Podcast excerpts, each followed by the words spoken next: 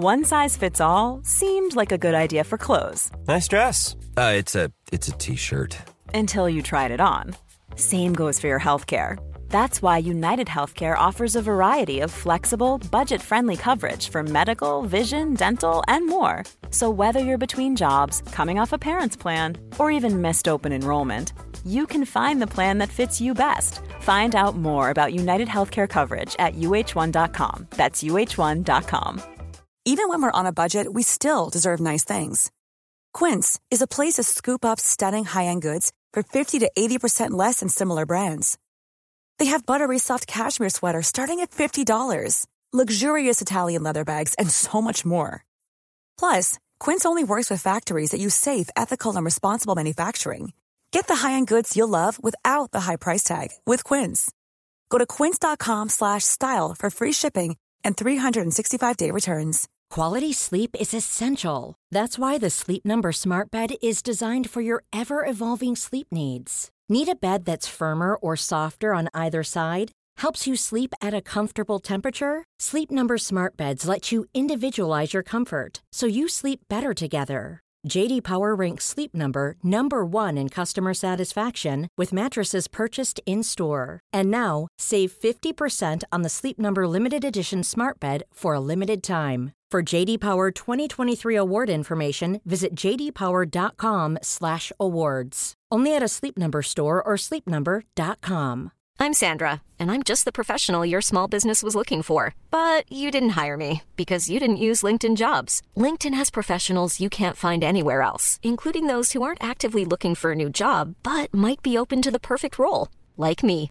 In a given month, over 70% of LinkedIn users don't visit other leading job sites. So if you're not looking on LinkedIn, you'll miss out on great candidates like Sandra. Start hiring professionals like a professional. Post your free job on linkedin.com/people today. Hey, Alarmy! Before we get started, we wanted to make sure you heard the big news. The Alarmist has joined Patreon. Patreon subscribers will get access to our content ad free, as well as our aftermath post interview discussion and final verdict. We'll also be putting out additional bonus episodes and other fun stuff. Here's a preview of Guest Alarmist, where I step aside and let a guest walk us through a personal tragedy, and together the Alarmist crew figures out who's to blame. This month, comedian and writer Jessica Eason tells us about her New York City no underwear extravaganza disaster. I mean, I, I I just said it, but I feel like Sex in the City. I think it steered me wrong. I think it made me think that I could have sex all the time, and we all lived in the same Manhattan. But they didn't live in the improv comedy world. There's no episodes of them with a bunch of nerdy white dudes. No. I would love to see that episode where Samantha, I mean, that's a missed opportunity on their part, where Samantha starts Yes. taking an improv class and Oh, suddenly yes. no one wants to have like have sex with her. or they all do, and she's like in a sea of comedy nerds. yeah, and she suddenly loses her libido. She's like, I don't want to have sex. I don't know. It's really weird. oh my god, they break her. Go to patreon.com slash the alarmist and subscribe today. Now, on to our episode. I was born with a special gift the ability to mentally transform any situation into the worst case scenario in my own brain. My therapist calls my gift catastrophizing. And that's why I'm uniquely qualified to scrutinize and analyze history's greatest disasters and find out who's to blame. They say history repeats itself. Not on my watch. My name is Rebecca Delgado Smith, and I am the alarmist.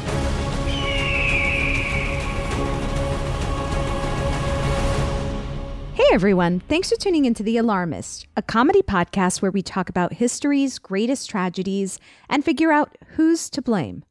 Today we're discussing the day the music died.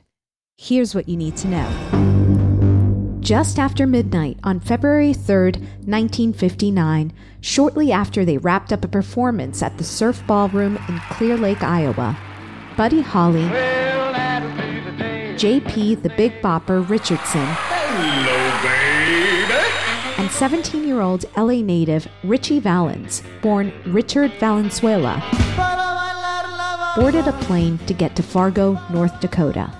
The plane would never arrive.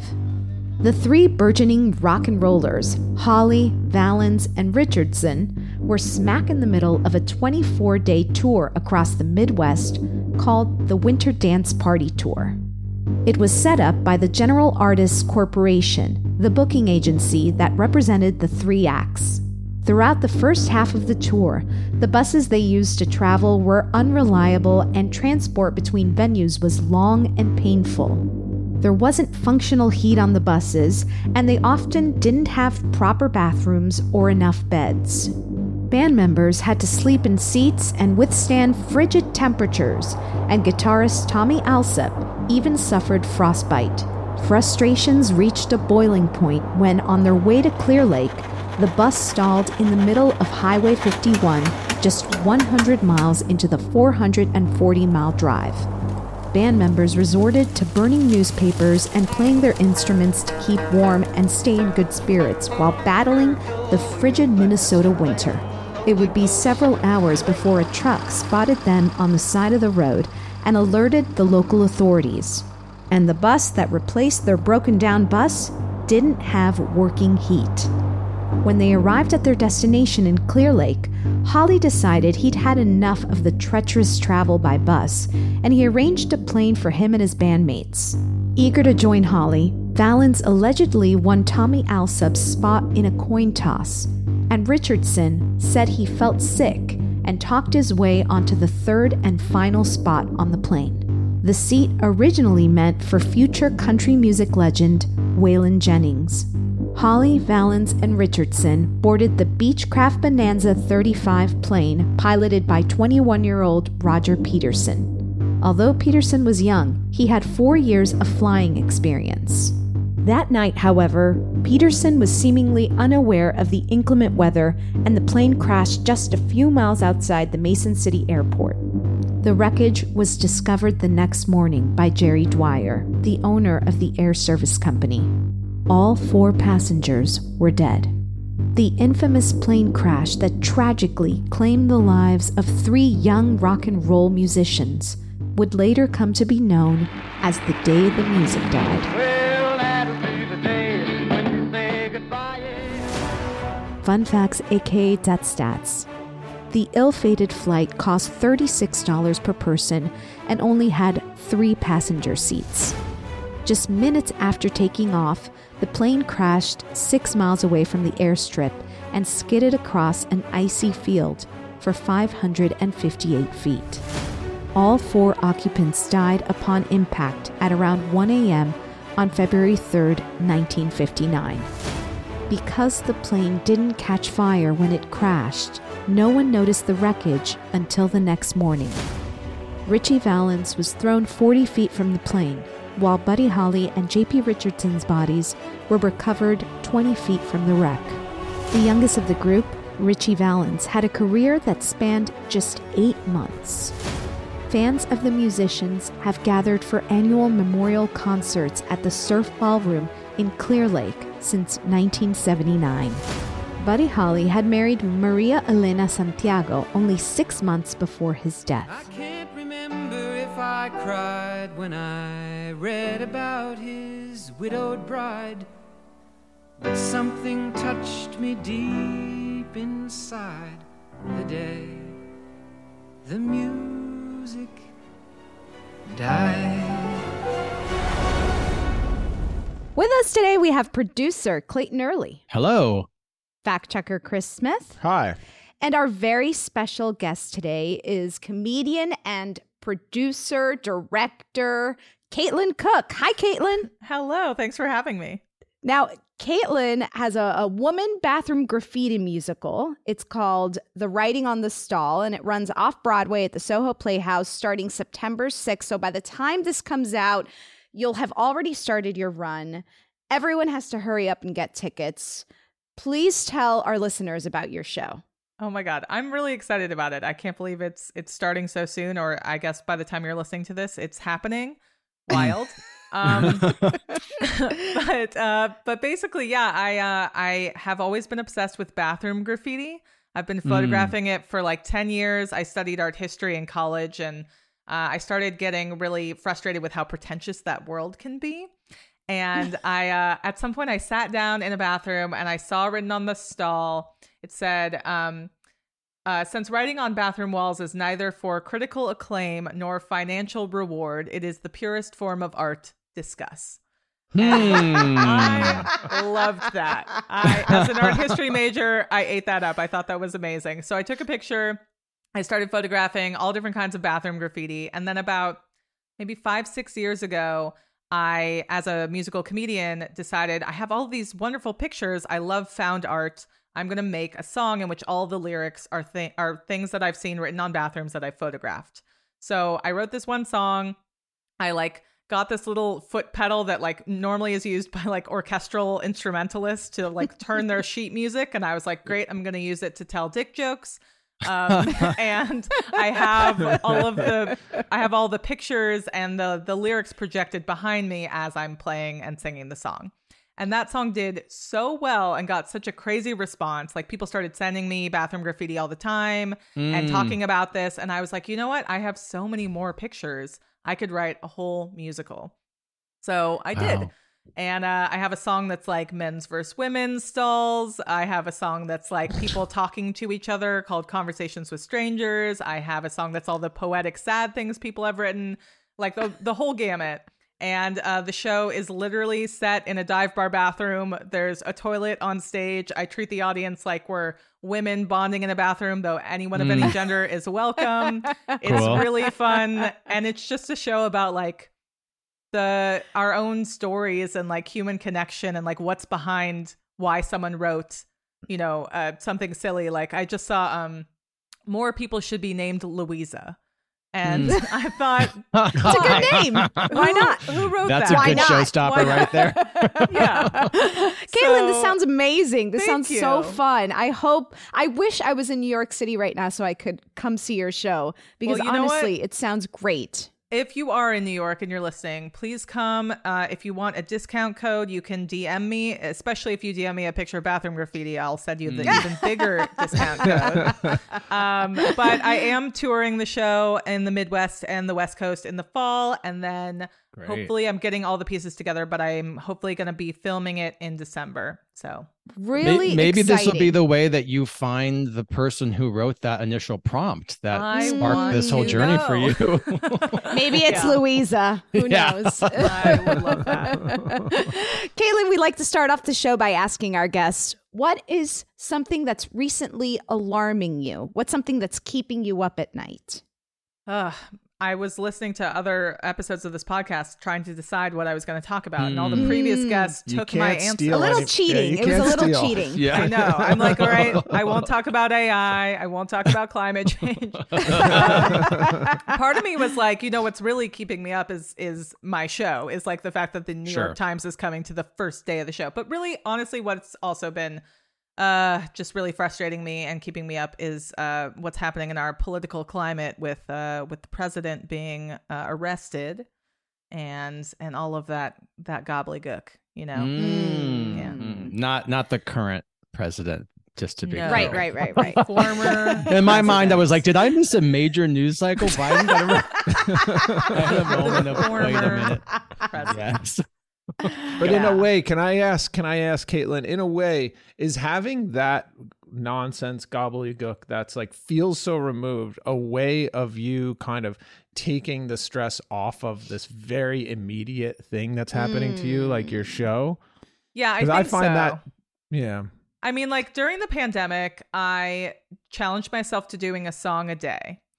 And Okay. I made it to 250 days. And one of the Oh, like wow. ways that I made it that far is like I would have kind of repeated songs that I had like a Monday morning bad uh upbeat but still mostly bad news song that I did every Mm. Monday morning and I would read the news and like it would be very cheery but like a- about all the terrible things that were happening in the world Sure. um and after you know 250 days and so much time of this i got very oversaturated with like reading all of the news and just finding it so Mm. depressing And so I have gone through phases over the past couple of years of like really, really getting involved in reading the news and then realizing that that makes me feel terrible and like dropping off a bit and then realizing I don't know what's going on. And it's such a hard balance to find. And so I think Mhm. maybe now that I'm very overwhelmed with show prep and everything, that I'm like trying to distract myself from this this impending big off Broadway run by Yeah. being like, let's go look at that terrible shit right now. Yeah. It'll make my show feel smaller. Right. If I can Makes a lot of sense. And Yeah. maybe this will help, Caitlin. I think we should talk about the day the music died. Yeah. Let's do it. Let's do it. Um, and I, I feel like we should start off by talking about the musicians because Yes. you know these were uh, maybe almost as prolific as Caitlin, um, and and but they they had they were able to to achieve so much in so little time. Very very young, the all, all three of them. Mm-hmm. Clayton, just before we hopped on, was saying, you, you tell the story, Clayton. Yeah. You were showing the photos of the Big Bopper, Yes. Ritchie Valens, and Buddy Holly to your husband. I was going through this document and there's just this really charming black and white photo of the three of them in our document of the Big Bopper, Valens, and Holly. And it had their ages, and I couldn't believe how young they were. And I showed the picture to to Mike, and I said, "How old do you think the Big Bopper is?" And he goes, "I don't know, 38." And I said, "He's 28." I said, "What about this guy, Ritchie Valens?" He goes, "42." 17. He's 17 years old. And Buddy Holly, he thought was 35, and he's 22. So I don't know if it's just the sign of the times or the way they're dressed or just black and white photos, but or they were maybe it's because they were they happened to be able to accomplish so much. exactly. You don't think that, that- they would die that young having done so much. Yeah, I think you- you're right. And let, let's Younger people were much older back then. It's true. it's true. we're so lucky now that we're We're older people who are much younger now. Exactly. That's literally what it is. Yeah. um Big Bopper. So he was uh, to me he was the, uh, the lesser known although i do know his music.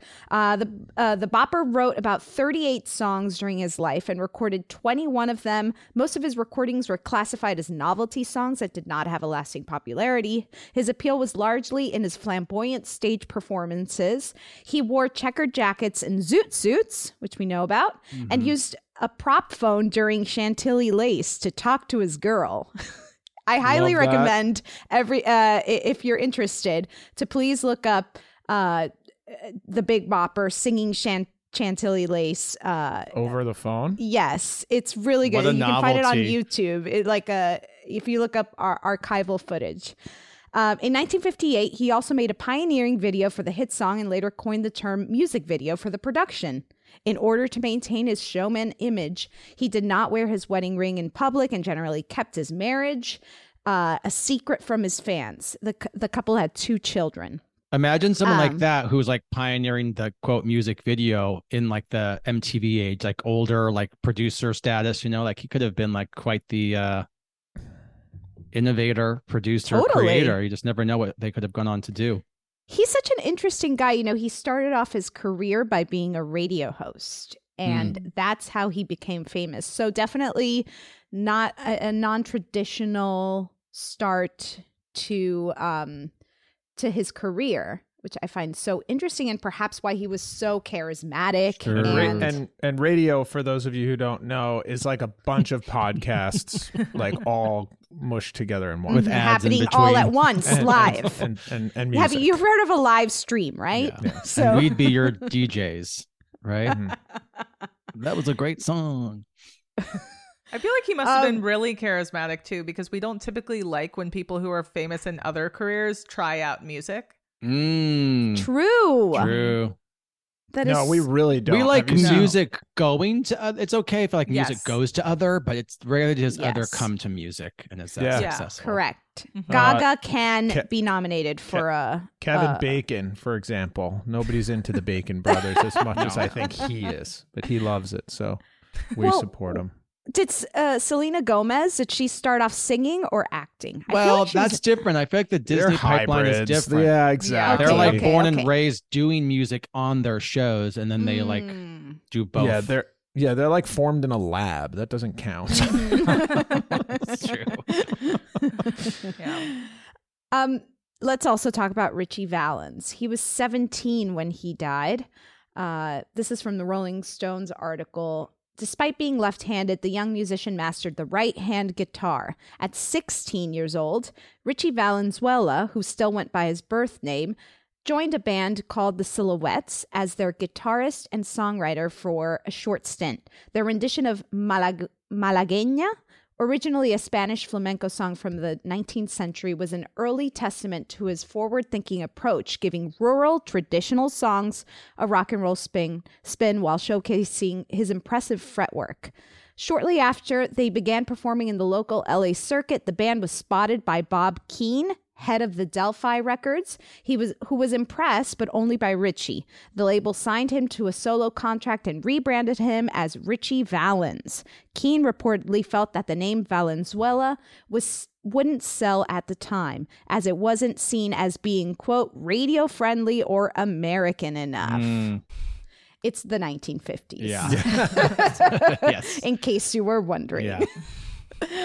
Um, Valens' debut single, the, the swing rock party starter, Come On, Let's Go, instantly cracked the Billboard charts at number 42, but it was his second single, Donna, a timeless render ballad about the longings of teen love, that became his breakthrough, peaking at number two. On the B side was an even bigger hit, La Bamba, an unlikely Latin rock hybrid that became the first Spanish language track to crack the top 40. Wow. Originally a son jarocho song from the 1930s and a traditional Mexican wedding song, in Valens' hands, it became an immortal rock hit. In a career that lasted just eight months, the teenage Wunderkind managed to release five hits that entered the Hot 100, recording about two dozen songs in total. Eight months. I mean, crazy. I, I eight months is from now was November.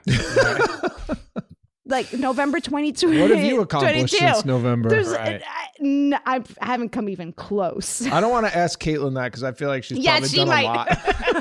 She's But like, I- well, hey. I do have uh, five I'm dozen. Not, I'm not 17. Okay, that's crazy Right. to have that kind of Mm. success. I know, so young. You're still like getting pimples on your chin and figuring out. Yeah, he was the, and you know, it's so tragic to me. All of these, these, you know, three uh, musicians, their untimely deaths is, are are so tragic. And and Richie's, for me personally, is is you know he was the first Latino rock and roll crossover, Mhm. and who knows what he would have been able to accomplish had he lived. I mean, even just five more years. I know.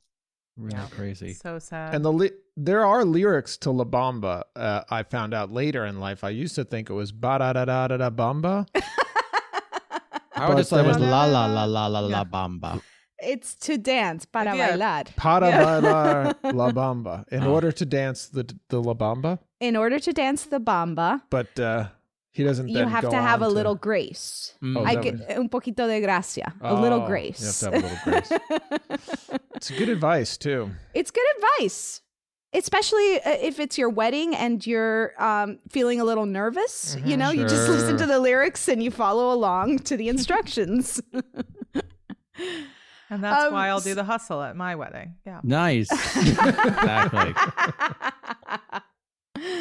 And then uh, finally, there was uh, Buddy Holly. He was 22. This is from uh, New World Encyclopedia. 22. That's I so know, I young. know.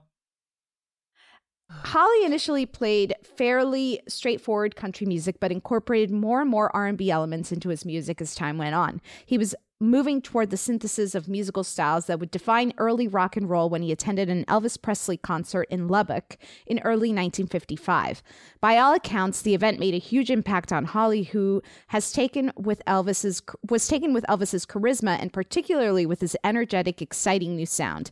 In 1956, Holly recorded about a dozen tracks of country music for Decca in Nashville, backed by studio musicians. The music was, despite several quality tracks, generally uninspired and on, an ill fit for Holly, whose musical trajectory already lay outside of the confines of traditional country music. Unsurprisingly, the sessions and the singles that resulted uh, from them were unsuccessful. Undeterred, Holly returned to Lubbock to refocus his efforts. He re- he formed his own backing band, the Crickets, and began making records at the studio of musician and record producer Norman Petty in Clovis, New Mexico.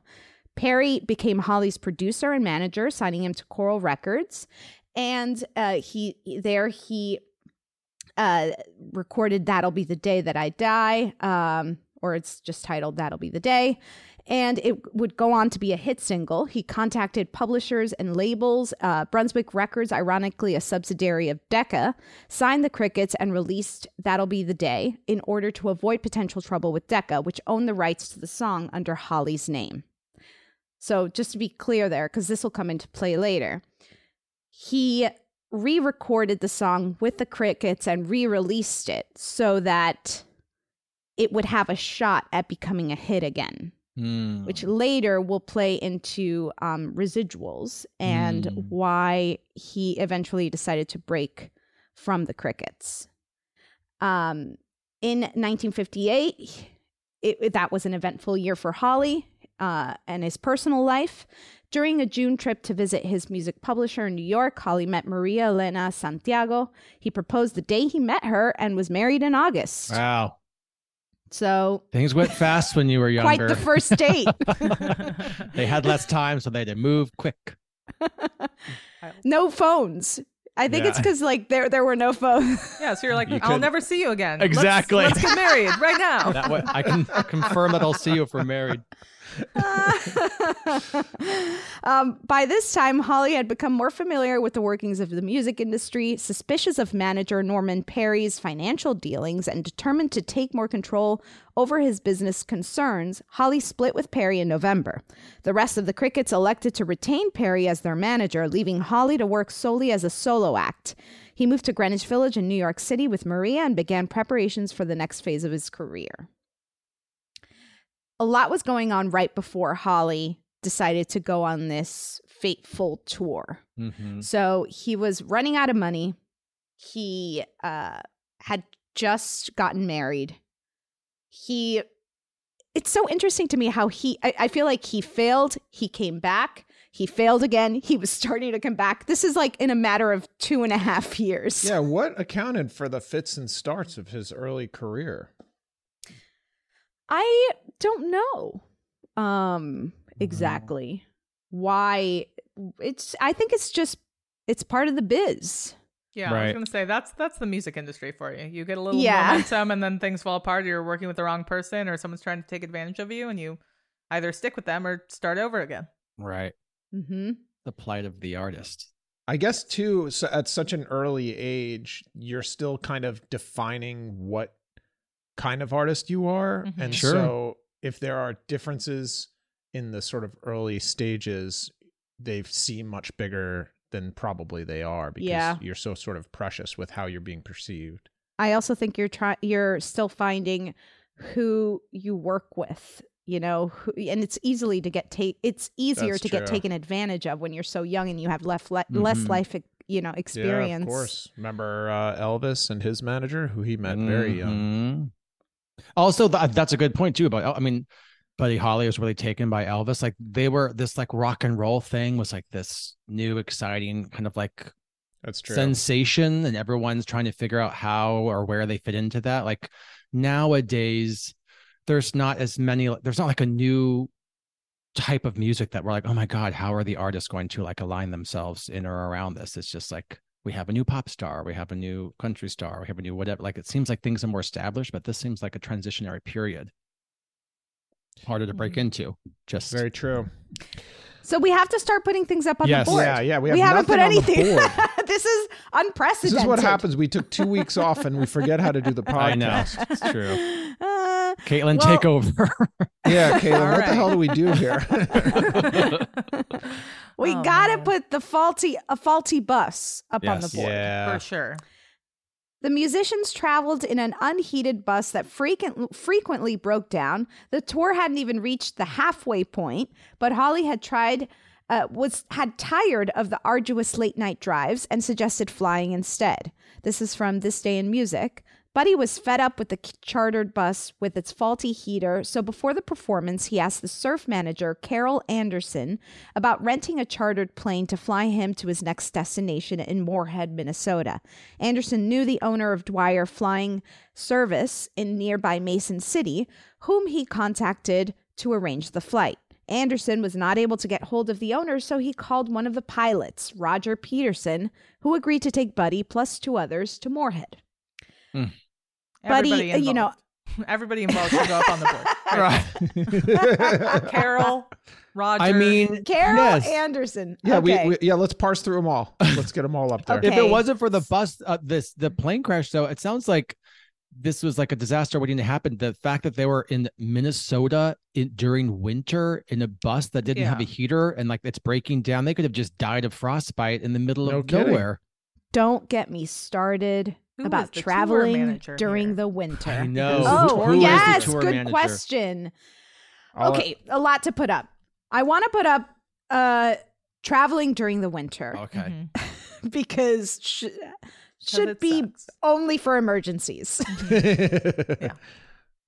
Um, the, they referred to the show as the tour from hell. Hmm. They had traveled hundreds of miles each day and moved all of their own equipment in temperatures as low as negative 35 degrees Jesus. Fahrenheit. No. Uh, weather conditions caused one performer to be, ho- to be hospitalized for frostbite. Many others came down with the flu. Yeah.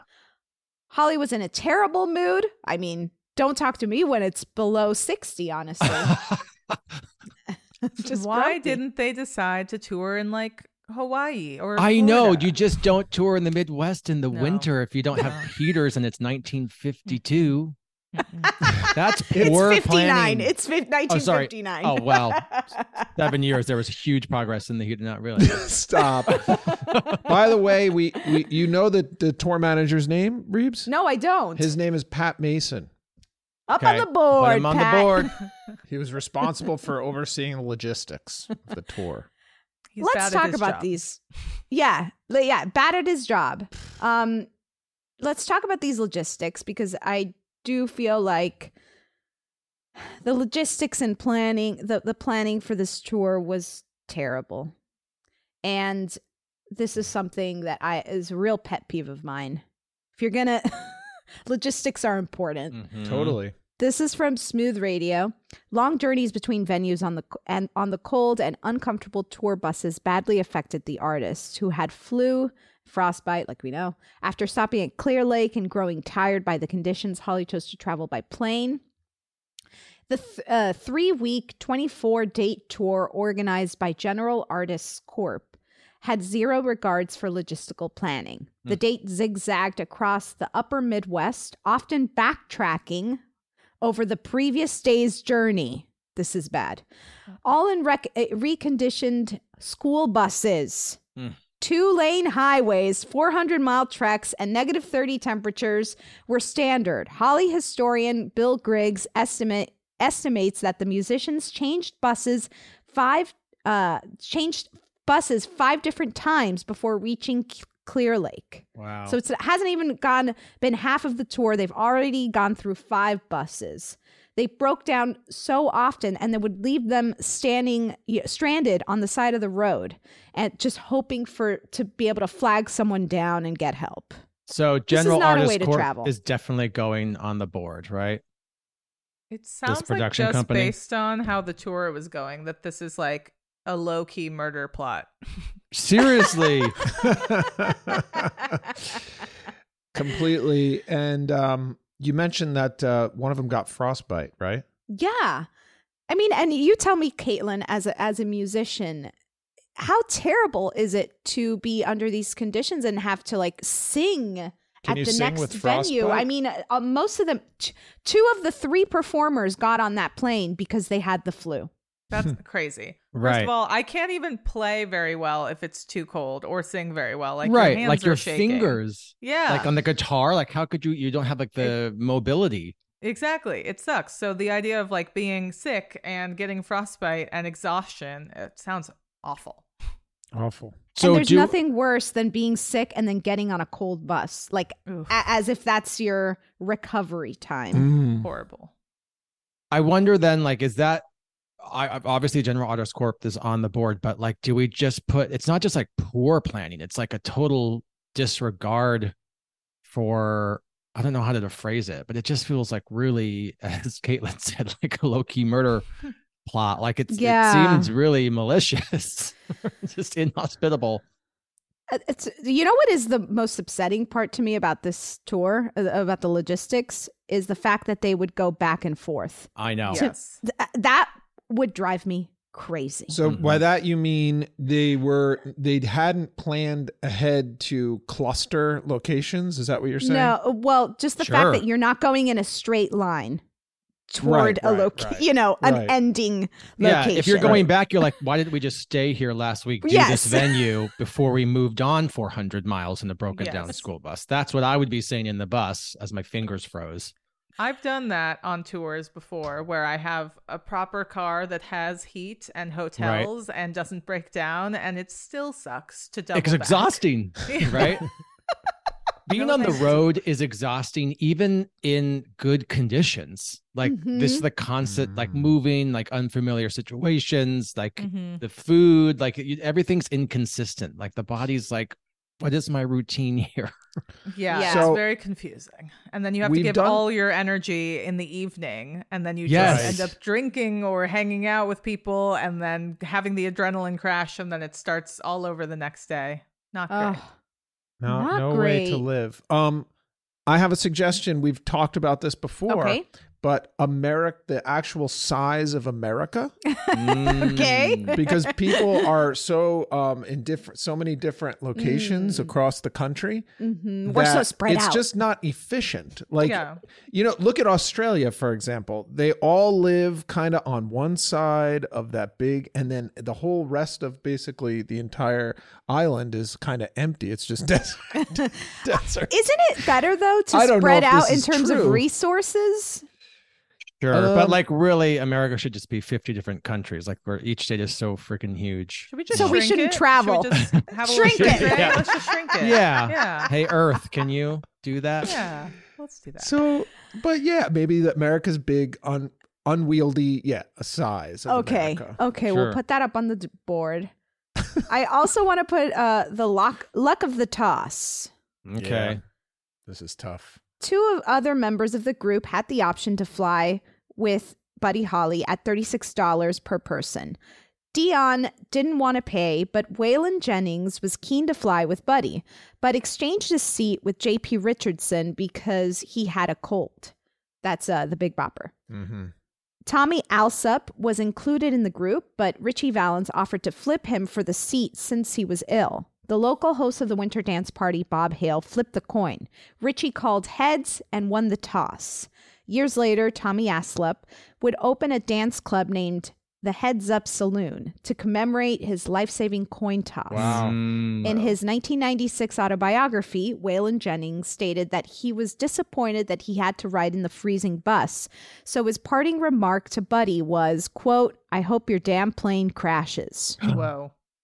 Jennings said this his this remark has haunted him ever since. Wow. And I will, but I will say because we, I just happen to have the Waylon Jennings autobiography. Rebecca and I were sort of thumbing through it this morning, and that comment was prompted by, I believe, was prompted by Buddy saying to him, uh, "I hope your bus freezes," like as a Mm. joke, No, uh, yeah, I hope your bus breaks down or or something. "I hope your bus Yeah. breaks down" or something. And Waylon goes, "Ah, I hope your plane crashes." So Man. you know, it, it was a tete-a-tete. It wasn't any kind of. I, I just don't want that to be misunderstood. No, of course, no. but Some the, kind of- the the the um, I, I think anyone can empathize with saying something Of like that, and then that actually Yeah. happening and the, that how haunting bad you, for years. about it. Yeah. Oh, Oof. Yeah, even if it's joking or so seriously angry that you weren't on the plane, like y- y- words do not cause actions in that way. No. Damn, damn, would it haunt me? Yes. Caitlin, Yes. I, I I think you're right. And I don't think we should ever say, I hope your ex crashes.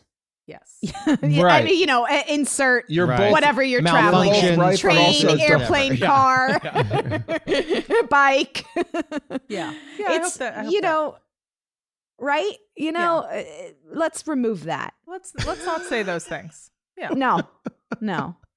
Um, music industry. Can we put that up on the board? Okay, do tell. In November of 1958, Buddy Holly terminated his association with the Crickets. According to Paul Anka, Holly realized he needed to go back on tour again for two reasons. He needed cash because the Crickets manager, Norman Petty, had apparently stolen money from him, and he wanted to raise funds to move to New York City to live with his new wife, Maria Elena, who was pregnant. The 1959 tour began in Milwaukee, Wisconsin on January 23rd, with the performances in Clear Lake, Iowa on February 2nd being the 11th of the 24 scheduled events. So he was running out of cash, and you know, it, the music industry is tough. Horrible. And it. Mhm. Tell us more. oh man i mean just i mean look at one of the most successful artists right now is taylor swift and she's Mhm. re-recording her albums because she didn't own them like Right. it's crazy how the music industry just like sucks the life out of this thing that you create and then you don't own it and you get terrible residuals and um and then you basically the way to earn money is going on tour is selling tickets and like Right. merch, which I don't think was really a thing back then. So that's how you have to do it. And clearly he felt like he needed to do this terrible murder plot of a tour. Yeah, and and Mm. he wasn't a similar. I mean, I don't know exactly similar, but similar situation to the Taylor Swift uh, saga and and and and what she's going through, where he had been p- uh, part of a band, he had recorded his songs that he had previously recorded with this new band, but all of a sudden he didn't have all of the ownership of of his songs, you know. Yeah. And he was getting screwed over by this manager and he was having to reinvent himself in in this way and like you said it you do crazy things when you need the, the money you know Mhm. yeah. And it's you'll only got your new wife o- is pregnant. Come on. Right. You yeah gotta- the stakes are high Yeah. so Yeah. touring it's the only way to make money apparently in the music industry so poor weather conditions Mhm. obviously has to go up on the board Sure.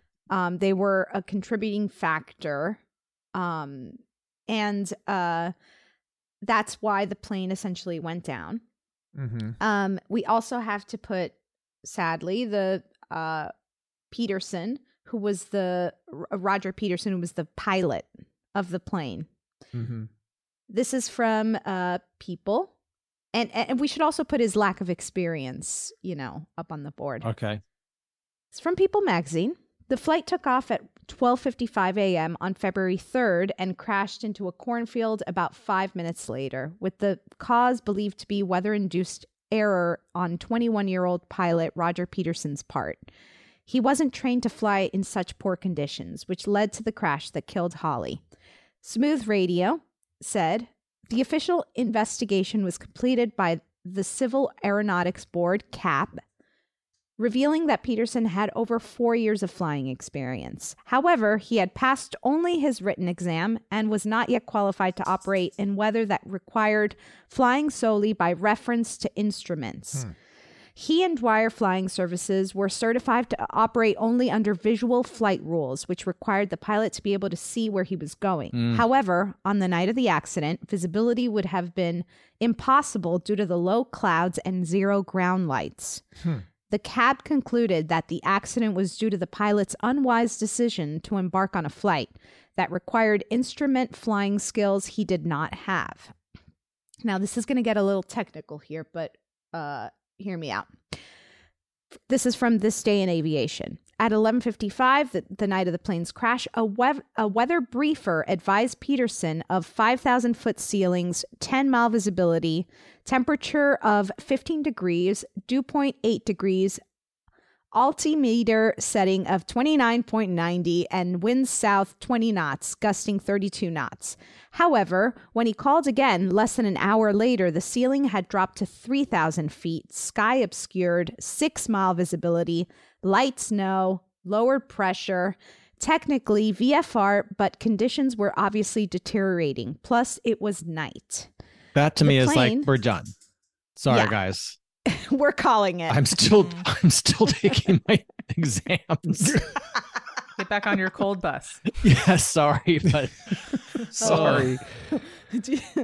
um as as the the plane as well was well equipped for instrument flight. The attitude indicator, an F3 attitude gyro, however, displayed pitch attitude in a way that was different than the indicators used in the airplanes in which Peterson had taken instrument flight instruction. This is important. Investigators concluded that as Peterson flew away from the airport, he entered an area of total darkness, unable to see anything which would give him a visual cue of the airplane's flight attitude. The unfamiliar attitude indicator may have confused him. He quickly became spatially disoriented and lost control of the bonanza. So essentially, it's possible that he he might have pushed this um this instrument that he wasn't used to using and that actually worked the opposite way Mm. of the instrument he was was used to using and he could have thought he was going up but it's really he was just bringing the plane down Mm. Wow. And how terrifying to be Must have been. suddenly like in a blackout situation where you're totally, I mean, that so disorienting. I also just want to sit like in this pilot's defense, I guess. Like, imagine you're like this young 21 year old pilot, and like three rising stars are like, Mhm. please, like, we gotta, we need to get to the next town. And like, who wants to say no to them? They're like Aw. stars and they're exhausted, and he, they probably were so grateful for the the ride. Like, you don't want to disappoint them. So it's like a real sad kind of social emotional situation. I don't know how you encapsulate that, but Yeah. What? How do you encapsulate that it's the social pressure the pilot must have felt right social pressure? where you can't say no not feeling like you can say no or not just wanting to like disappoint. It's almost just yeah like disappoint uh, it's a know. bummer it's a it's a real sad But um, yet, situation. pilot like he's people pleasing, fan pleasing. I don't know. I don't know. The pilot's good nature. I can't blame that. Certainly not going to put that on the board. Yeah. We can put it we'll up. skip no we'll skip that one Sure. um and finally i think the the pilot weather briefers go up on the Okay. board um this is from plane and pilot magazine i didn't know there was one but there is CAB didn't put all the blame on Peterson, however. According to the report, the briefers failed to advise him about worsening conditions along his route, as well as two critical National Weather Service flash advisories. This lack of information may have led him to underestimate the severity of the weather. Investigators believe he entered IMC shortly after takeoff and attempted to make an ascending turn to climb up and over the clouds. He mistakenly descended instead. The plane impacted the ground around 170 miles per hour. Um, Mm. So it's possible that had he had all of the information from this National Weather Service, Mm. that it, it, he could have thought it wasn't as big of a deal as it was. Sure. So there was bad weather, and then there was bad, more bad weather on the way, And there was bad relaying of re, and that information, bad of the- communication. right, right, yeah. right, right, right. All right, yeah, we got to put them up on the board. The, what do you The call them? The briefers. They're called pilot weather briefers. Hmm. I also just feel like there's maybe room on here. It just seems like there was a lot, like a lot had to come into place. A lot of bad things had to kind of collide, collide Mm-hmm. in order to create this really dire situation that just like was Mhm. very vulnerable to tragedy. You know, it's like it, it's the ex- exhausted stars it's the like constant broken down buses it's the poor management uh, by the planners it's the bad weather in a wintertime tour that all just lends itself to like something's bound to go wrong here you know like Mhm. Yeah. A lot had know. to happen to make this like come about because like everyone was fighting for a spot on this plane. Like Yeah. they really wanted it. Yeah. so what is that is that just is that like Is that fate? Is that when Well, I, I don't I'm. I'm I'm reluctant to say it, but I do think that it's the part the job of this podcast to to blame one thing. We have to No. pick one thing. it's true Mm, So True. I mean, I, I I do agree that it was a um yeah it was a colliding of a lot of different Mm, factors. So we'll have to. Okay, so then let's. I feel like we have a good board. We're running out of time. Let's take a quick break and then we'll pick one thing Well, off the board. before we do that, before we do that, yes. I I hate to do this, Uh oh. but should we put Buddy Holly on the board? What? Whoa. Because he was the one who called for the plane. Okay. Mm. And this sucks. I don't want to do this. But if I'm looking at the sequence of events, the the decision to to get on a plane instead of staying on the bus uh, was was Holly's. That's Sure. true. Let's So put him on so we can take yeah. him off. Yeah, I Thank think you, so. Caitlin. That's that's exactly where I was gonna go. okay, now let's take a quick break and start knocking things off the board. Cool fact a crocodile can't stick out its tongue. Also, you can get health insurance for a month or just under a year in some states. United Healthcare short term insurance plans, underwritten by Golden Rule Insurance Company, offer flexible, budget friendly coverage for you. Learn more at uh1.com. There's never been a faster or easier way to start your weight loss journey than with PlushCare. PlushCare accepts most insurance plans and gives you online access to board-certified physicians who can prescribe FDA-approved weight loss medications like Wegovy and Zepbound for those who qualify. Take charge of your health and speak with a board-certified physician about a weight loss plan that's right for you. Get started today at plushcare.com slash weight loss. That's plushcare.com slash weight loss. plushcare.com slash weight loss. There's never been a faster or easier way to start your weight loss journey than with PlushCare. PlushCare accepts most insurance plans and gives you online access to board-certified physicians who can prescribe FDA-approved weight loss medications like Wegovy and Zepbound for those who qualify. Take charge of your health and speak with a board-certified physician about a weight loss plan that's right for you. Get started today at plushcare.com slash weight loss. That's plushcare.com slash weight loss. plushcare.com slash weight loss. Burrow is a furniture company known for timeless design and thoughtful construction and free shipping, and that extends to their outdoor collection. Their outdoor furniture is built to withstand the elements, featuring rust-proof stainless steel hardware, weather-ready teak, and quick-dry foam cushions. For Memorial Day, get 15% off your Burrow purchase at burrow.com slash ACAST and up to 25% off outdoor. That's up to 25% off outdoor furniture at burrow.com Who's to blame for the day the music died? A faulty bus, traveling during the winter, Pat Mason, the tour manager, General Artists Corporation, irresponsible and inefficient tour planning, America's unruly size, luck of the toss, the music industry, poor weather conditions, pilot Roger Peterson, Peterson's lack of flight experience, the weather briefers, or Buddy Holly. Great. Let's So, take Buddy, Buddy- Holly right off that list. Thank you for that, Chris. Rejecting that that suggestion. so I look. Sometimes I have to. You have to play the bad guy in this in this Sure. scenario, and and and we have to consider all the factors. It's but he's off. It's He's possible off. That Buddy be blamed. Holly's ghost might be like in like good spirit, be like, "It's my fault," you know. I'm sorry, guys, and they're like, "No, no, Yeah. no, it's not your fault. It was it was a terrible tour," you know. That's true. That's true. Hopefully, the ghost of Buddy Holly will listen to this podcast. Mhm. Oh, that's so sad thinking about what his ghost feels. Do they get That kind of podcasts in heaven? Sure, they I'd like do. to think so.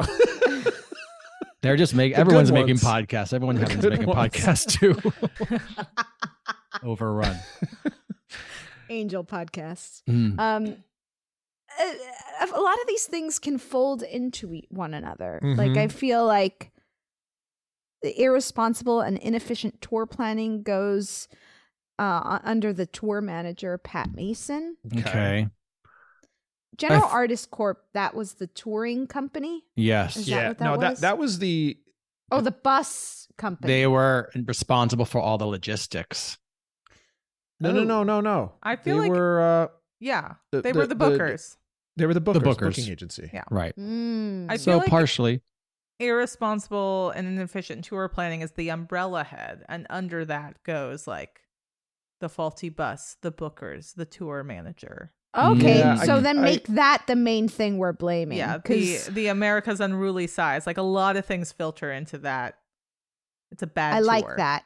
Irresponsible that. and inefficient tour planning. I, I So- agree. I totally agree. And we're putting So what else under that? We're Pat putting, Mason goes The under tour there. manager, the the yeah, bus, the the company. bookers, sure, sure. Mm-hmm. traveling yes, during the the, winter. bus. That's true. I know. Although, just let it be known. Don't Sh- travel just during the winter. Don't, do that. travel. It's icy roads. Anything can happen know. out Look, there. You're in some small town in Iowa, and like, what's going on? I mean, now you have lots of different entertainment, uh, but at the time, you didn't have much, and there, you hear about Buddy Holly coming to town, like sure. you know, hundred miles away. I would get in the car and go out there. I'd be so excited. More, let's get When- more people on the road in faulty buses and cars.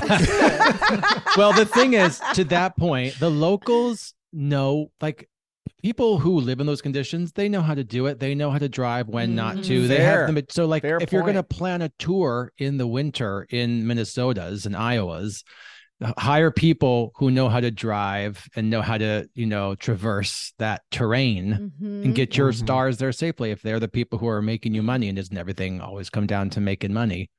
Protect the thing that's making you money. Mm-hmm. I want to I want to get rid of luck of the toss because Yeah. I feel like that speaks only specifically to the people who were on the plane, but the plane was flying regardless. Sounds That's like true. right. True. Yeah. Plus, it was w- just one seat. It was just for Exactly. the one seat. No, Mhm. but two seats. The two seats. Well, yeah, I guess you're right. The other one, uh, he just offered. Mhm. Yeah, he said he was yeah, sick. Big yeah, Bopper was like, "I'm sick." Was just So he got it. offered Yeah. to him. Yeah. Oh gosh. Uh.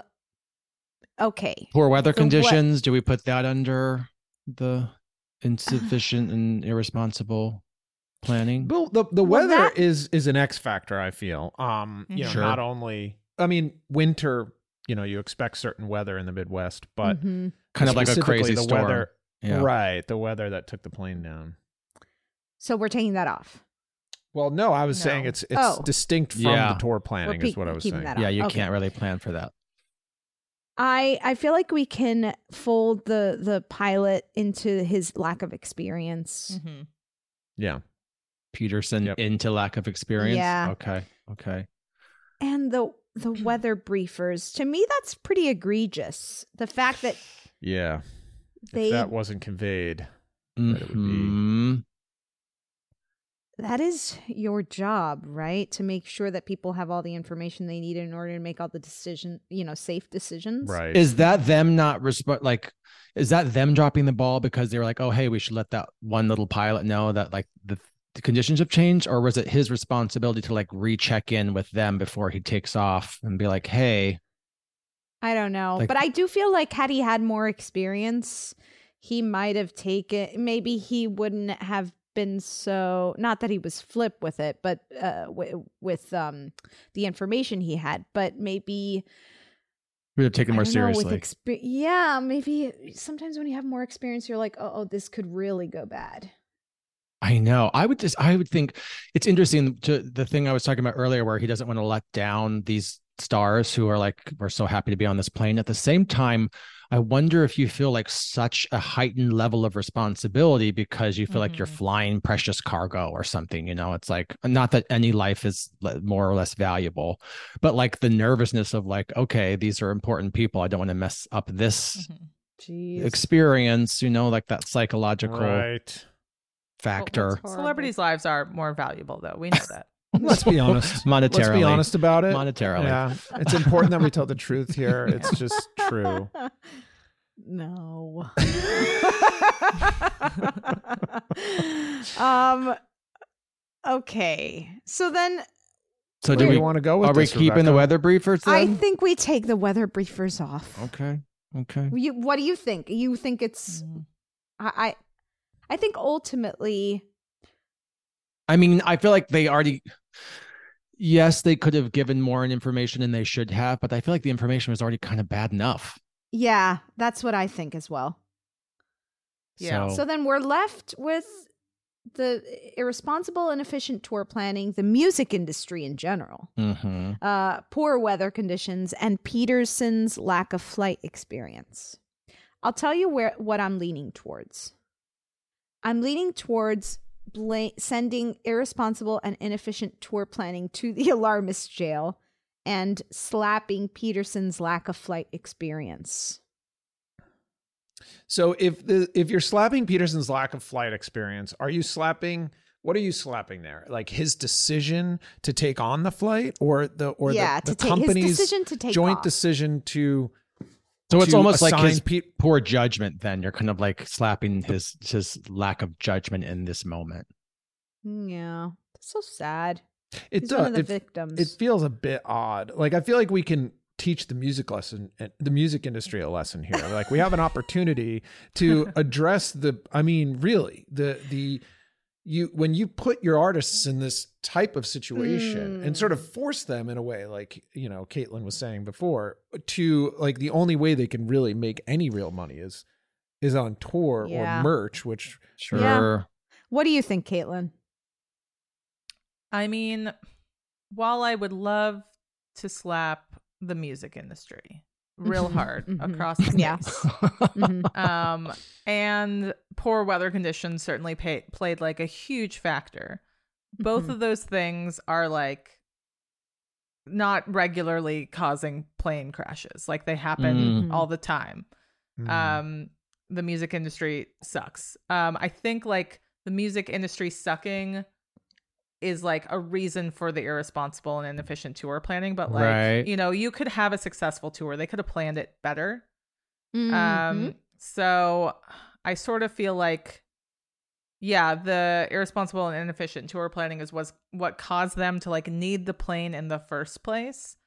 And Yeah. like, unfortunately, as much as I don't want to blame the pilot because he also died, and that's horrible, like he shouldn't ever have piloted this flight. He didn't. Mm. ha- Yeah. even though he'd been flying for four years, he didn't have like any of the. Didn't he only pass like one training or something? Or, yeah, one- he yeah. didn't. He had passed the written exam, but not the the the one that he needed. Yeah. for the and, like, Yeah. the, and the one the weather breathers were like cautioning against, right? yeah. I think it just also speaks to his like immaturity, and I don't mean that like he, you're so immature. Just like he just lack of experience, ex- exactly that. Like he just Yeah. didn't have the best judgment for someone of that age and of that training to be like, "Hey guys, I know this is going to be really disappointing to you, but I have to call it for safety versus like just wanting Mhm. to please and like do Yeah. the job." And you know what? It sounds like Yeah. the mu- music industry is just like the, the music industry sucking seems like that's just been a constant.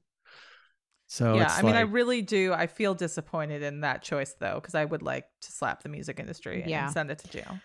Well, maybe the music industry is like the fashion industry, and it's something that we, as uh, the alarmy in the alarmist community, can really target and try to get in the alarmist. jail. Sure. I know this is a backward way of doing this. This is not what how we should be doing. but we're on But to you. We're coming for yeah. you, baby. Watch out.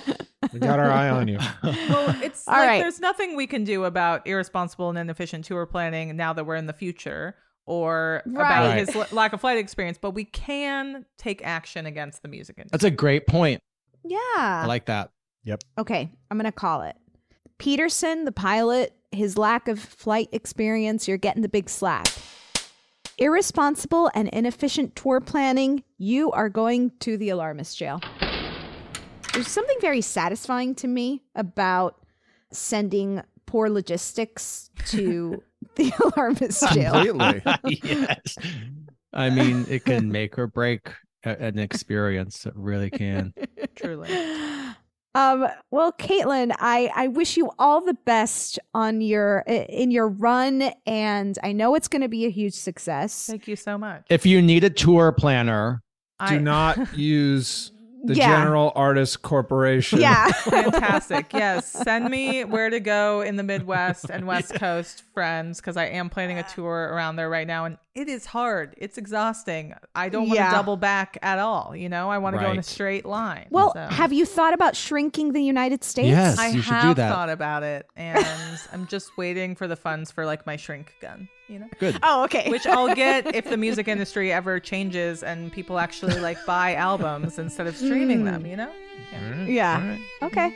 We'll we'll we'll get them. Don't We'll worry. work on that. We'll work on that. Thanks, Caitlin. Thanks for having me.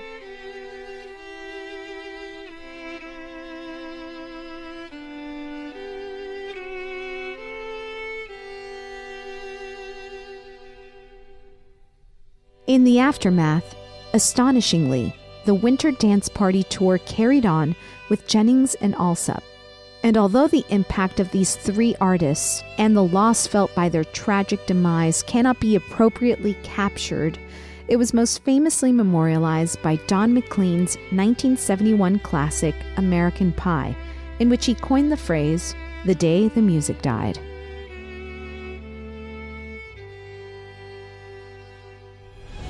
The Alarmist is now on Patreon. Subscribe and get ad-free content along with bonus episodes.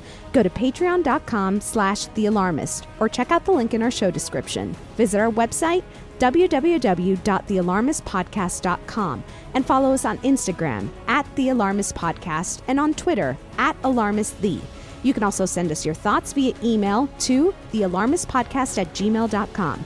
Today's episode was produced and engineered by Clayton Early with editing by Molly Hockey and fact checking by Chris Smith. Thank you to our associate. Hey, it's Danny Pellegrino from Everything Iconic. Ready to upgrade your style game without blowing your budget? Check out Quince. They've got all the good stuff shirts and polos, activewear, and fine leather goods, all at 50 to 80% less than other high end brands. And the best part? They're all about safe, ethical, and responsible manufacturing. Get that luxury vibe without the luxury price tag. Hit up quince.com slash upgrade for free shipping and 365 day returns on your next order. That's quince.com slash upgrade. Even when we're on a budget, we still deserve nice things. Quince is a place to scoop up stunning high-end goods for 50 to 80% less than similar brands. They have buttery soft cashmere sweaters starting at $50, luxurious Italian leather bags, and so much more. Plus, Quince only works with factories that use safe, ethical, and responsible manufacturing. Get the high-end goods you'll love without the high price tag with Quince. Go to quince.com slash style for free shipping and 365-day returns. Imagine the softest sheets you've ever felt. Now imagine them getting even softer over time. That's what you'll feel with Bowl and Branch's organic cotton sheets. In a recent customer survey, 96% replied that Bowl and Branch sheets get softer with every wash. Start getting your best night's sleep in these sheets that get softer and softer for years to come. Try their sheets with a 30-night guarantee. Plus, get 15% off your first order at bowlandbranch.com. Code BUTTERY. Exclusions apply. See site for details. Producer and researcher Crystal Dinsberg. The Alarmist is executive produced by Rebecca Delgado Smith. Stay tuned because next week we'll be discussing the Lorena Bobbitt case.